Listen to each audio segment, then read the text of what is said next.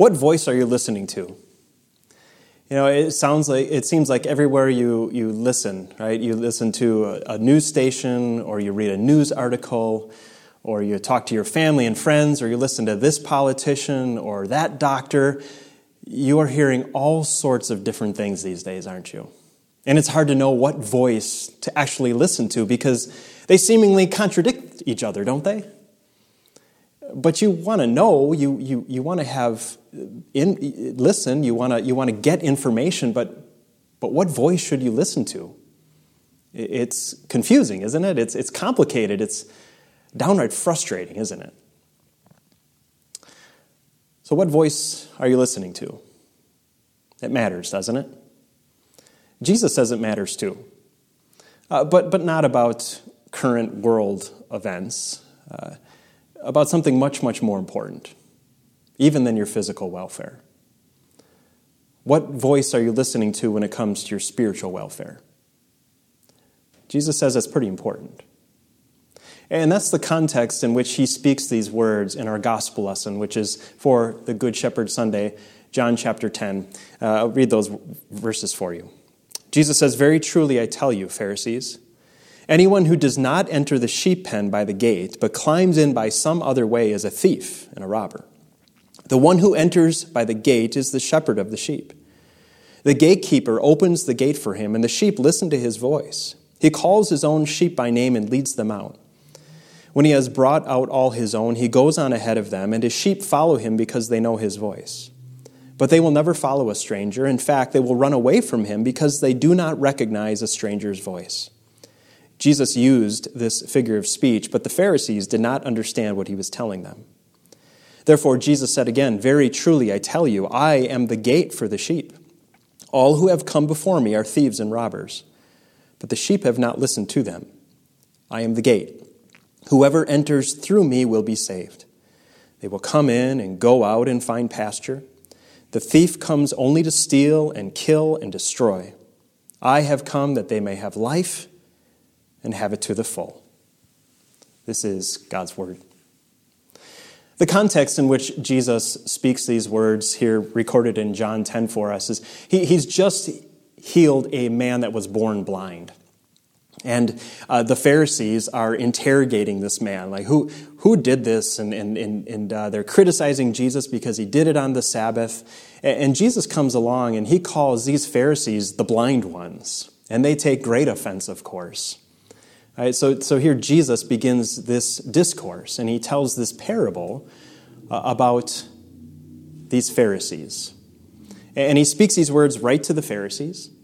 And here also that, that man who's been healed is standing here. Jesus' disciples are there with him, and everyone else who's there listening. Here's Jesus warn about these voices the voices of those who don't have the best interests of the sheep in mind. In love, he warns them about the voices they're listening to. So, what is it about these Pharisees? Why does he call them out? Why does he call them thieves and robbers? Why does he you know, say that they've only come to, to steal and to kill and destroy? Well, the Pharisees were the, some of the religious leaders of Jesus' time, and they had made religion into one of rules that you earned God's favor and love by your obedience, by the things that you did, by the outward life that you led. And they were really good at, at doing, living what they preached. Their lives looked great. They gave big offerings. They spent lots of time at the temple. They helped the poor and the needy. Their lives were really, really good looking. But inside, they were rotten. They were unrepentant. They were relying on their own good works to make themselves right with God. And and they hate this Jesus, and they reject him as the Messiah because Jesus came to reveal who they really were. And he came preaching a message that it wasn't the good that you did in your life that made you right with God, but instead to repent, to repent of all the evil that we do, that even our good works are tainted with sin. And this flew in the face of everything that these Pharisees believed and lived. And Jesus cares enough about the people that he came to save that he warns them here, but then also he warns the people who have been listening to this kind of religion, this religion of self righteousness, that somehow you could earn your favor with God. And he says these Pharisees come to, to, to steal and to kill and destroy faith, true faith, as they placed faith instead on self rather than in the Messiah who came to rescue us from ourselves. And so you understand why these Pharisees don't like Jesus. And you understand why Jesus was so willing to call them out for who they were and, and what they were preaching so that the people would know. Jesus cared about what voices the people were listening to. And friends, He cares what voices you listen to as well.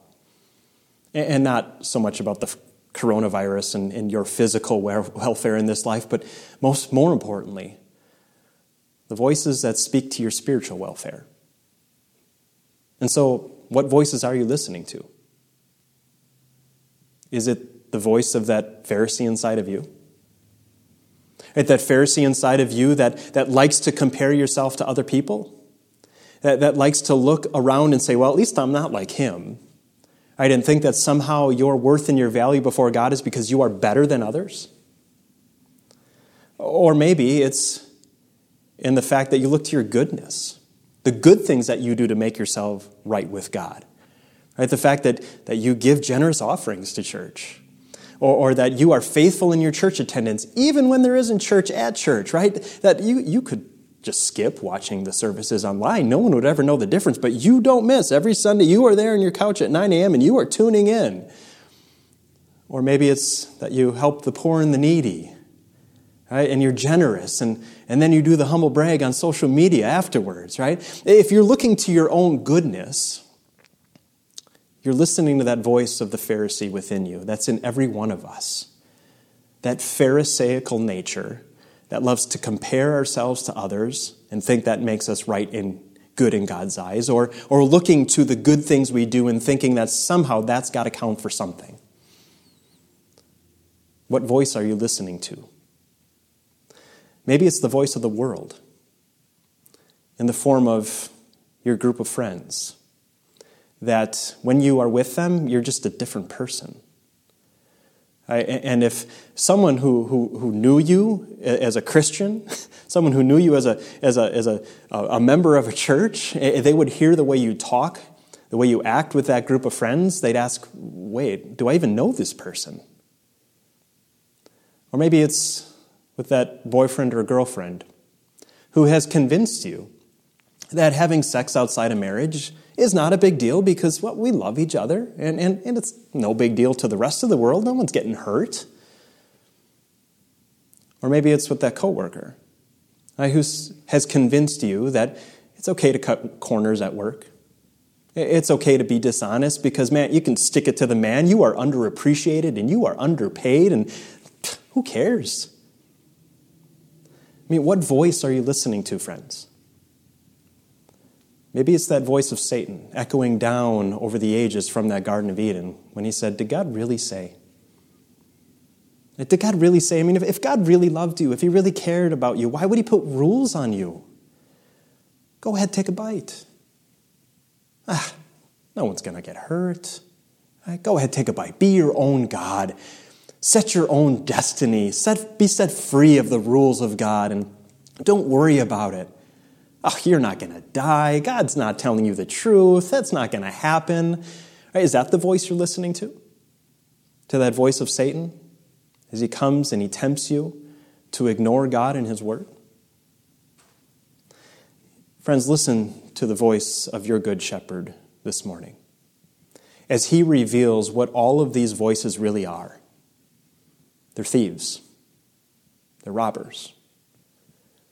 These are those that only come to seek and to steal and kill and destroy, to rob you of peace and joy,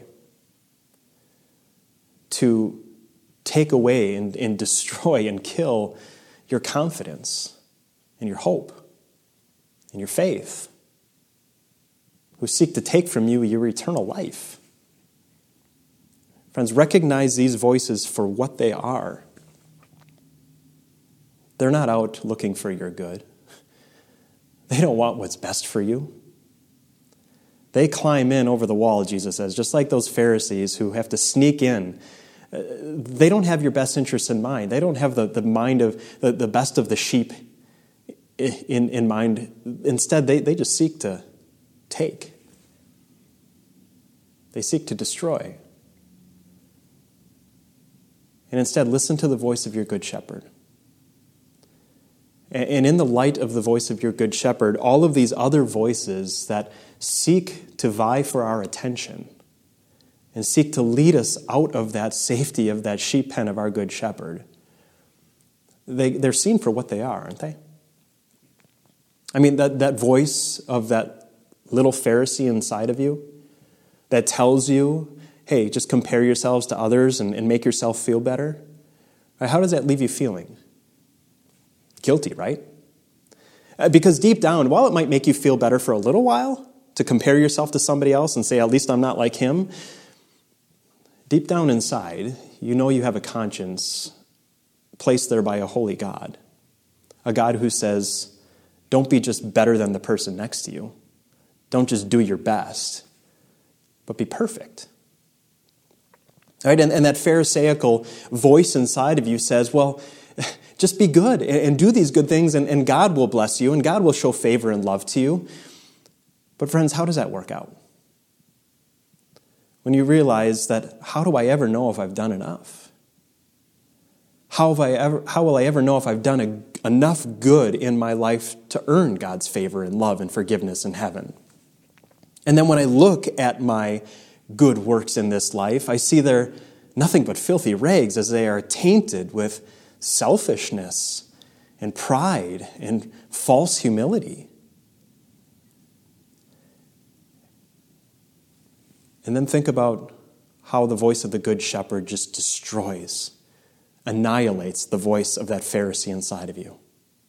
That voice of the Good Shepherd that says, I'm the gate. It's only through me that you are saved. I am the only way to the Father's love. I am the only way into His acceptance. I am the only way to stand righteous before Him.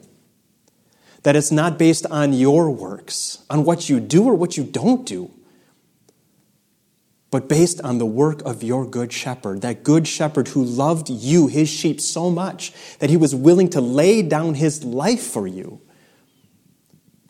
so that you could know peace and you could know forgiveness and not by what you do. That it's not something you can earn, but it's something freely given all grace, all Christ, all through the work of your good shepherd. And then that voice of the world, that voice of the world that longs to draw you away, right? that, that voice of the world that, that likes to make you think that sin is really no big deal. That's exposed too, isn't it? In the light of the voice of your good shepherd. Because you see just how serious God is about sin, don't you? You know that God is a holy God, and that one sin, just one sin, makes us guilty. One sin makes us worthy of death and hell and being sent away from Him forever.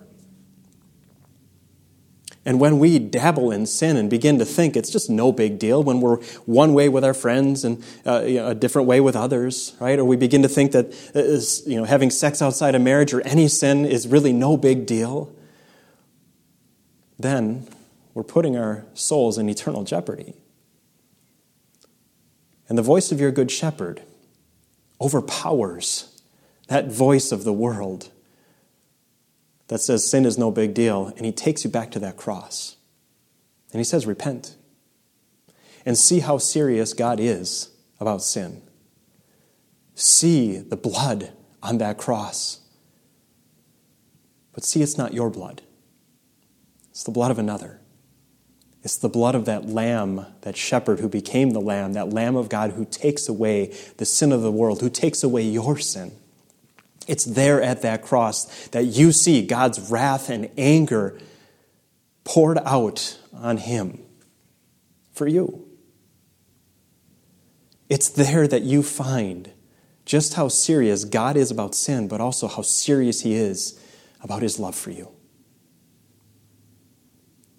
It's there on that cross that you see your good shepherd laying down his life for you so that you can have the promise of life.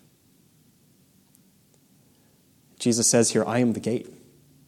I am the gate, and through me, you, my sheep go out and they come in and they find pasture. They find the pasture of peace and forgiveness for every sin.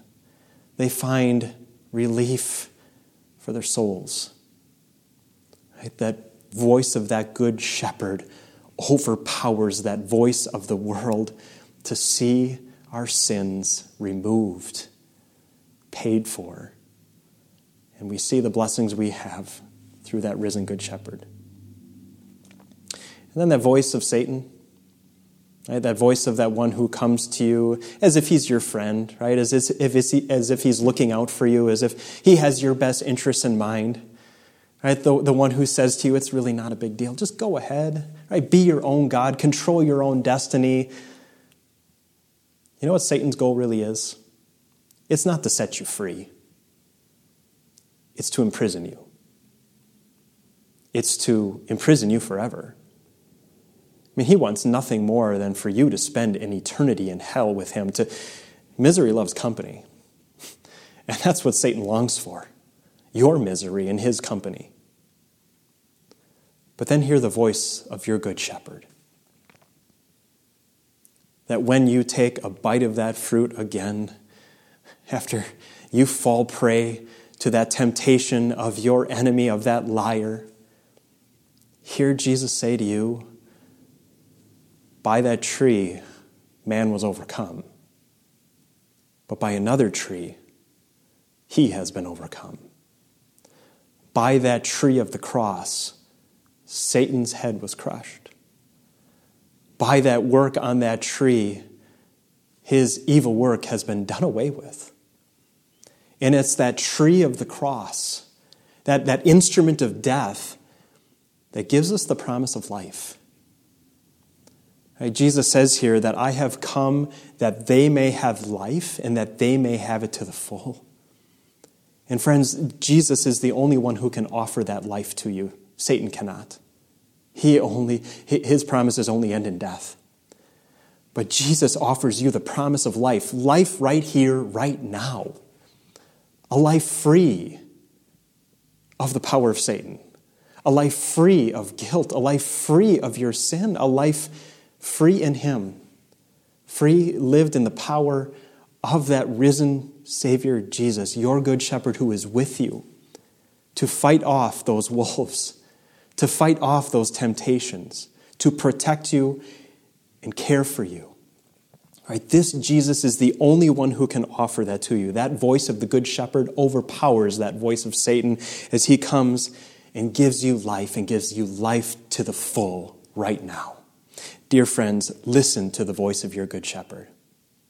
He says to you, and he says about himself in, in that parable, he calls his own sheep by name and he leads them out. When he has brought out all his own, he goes on ahead of them, and his sheep follow him because they know his voice. Dear friends, your good shepherd, he knows you. He knows you by name. He knows everything about you. He knows you better than you know yourself. And so he knows exactly what you need.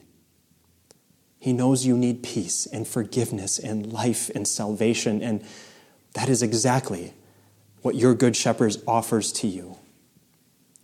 He knows you. And so, and he gives you these blessings, and so we long to hear his voice. We long to know his voice. We long to listen to that voice who alone can give us these promises and blessings. Within the last eight days, two members of our flock here at Heritage, Rich and Elsa, gone to heaven. And within the last hours of both of their lives here on this earth, I was able to share with them the words of Psalm 23.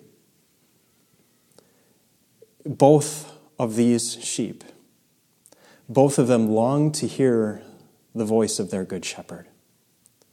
Both of them loved to listen to his word. They loved to receive the, the food of his word and sacrament. They knew their good shepherd, and they loved to hear his voice. They knew that he was with them. They both were walking through the valley of the shadow of death at the end of their lives here on this earth, but yet they feared nothing because they knew that their good shepherd was with them to comfort them. And they have now received the promise that they now get to see that good shepherd with their own eyes, that they now dwell in the house of the Lord forever, as Psalm 23 promises to us. His sheep. That they now get to be before the throne of God, right? Where the, it says in Revelation that that shepherd who became the lamb sits on that throne, and to him be praised forever and ever. Dear friends, that's where these, this brother and sister of ours found their peace and their hope and their joy in this life. And now they have received that promise of an eternal life with Him forever. Because they love to hear His voice and they listen to His voice and they have followed that voice through this valley of the shadow of death and into their eternal life. Friends, I don't know what advice to give you as far as what voice do you listen to as far as current events go. I really don't. I don't know any better than you. But I do know which voice you need to listen to when it comes to your spiritual welfare. Listen to the voice of your good shepherd, to the one who loves you who's loved you from eternity into eternity.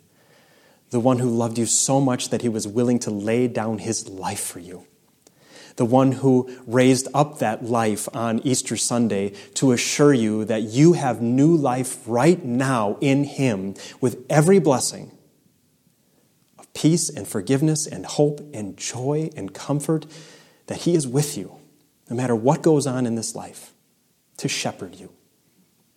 And He is the only one who can promise you a life forever after the grave with Him.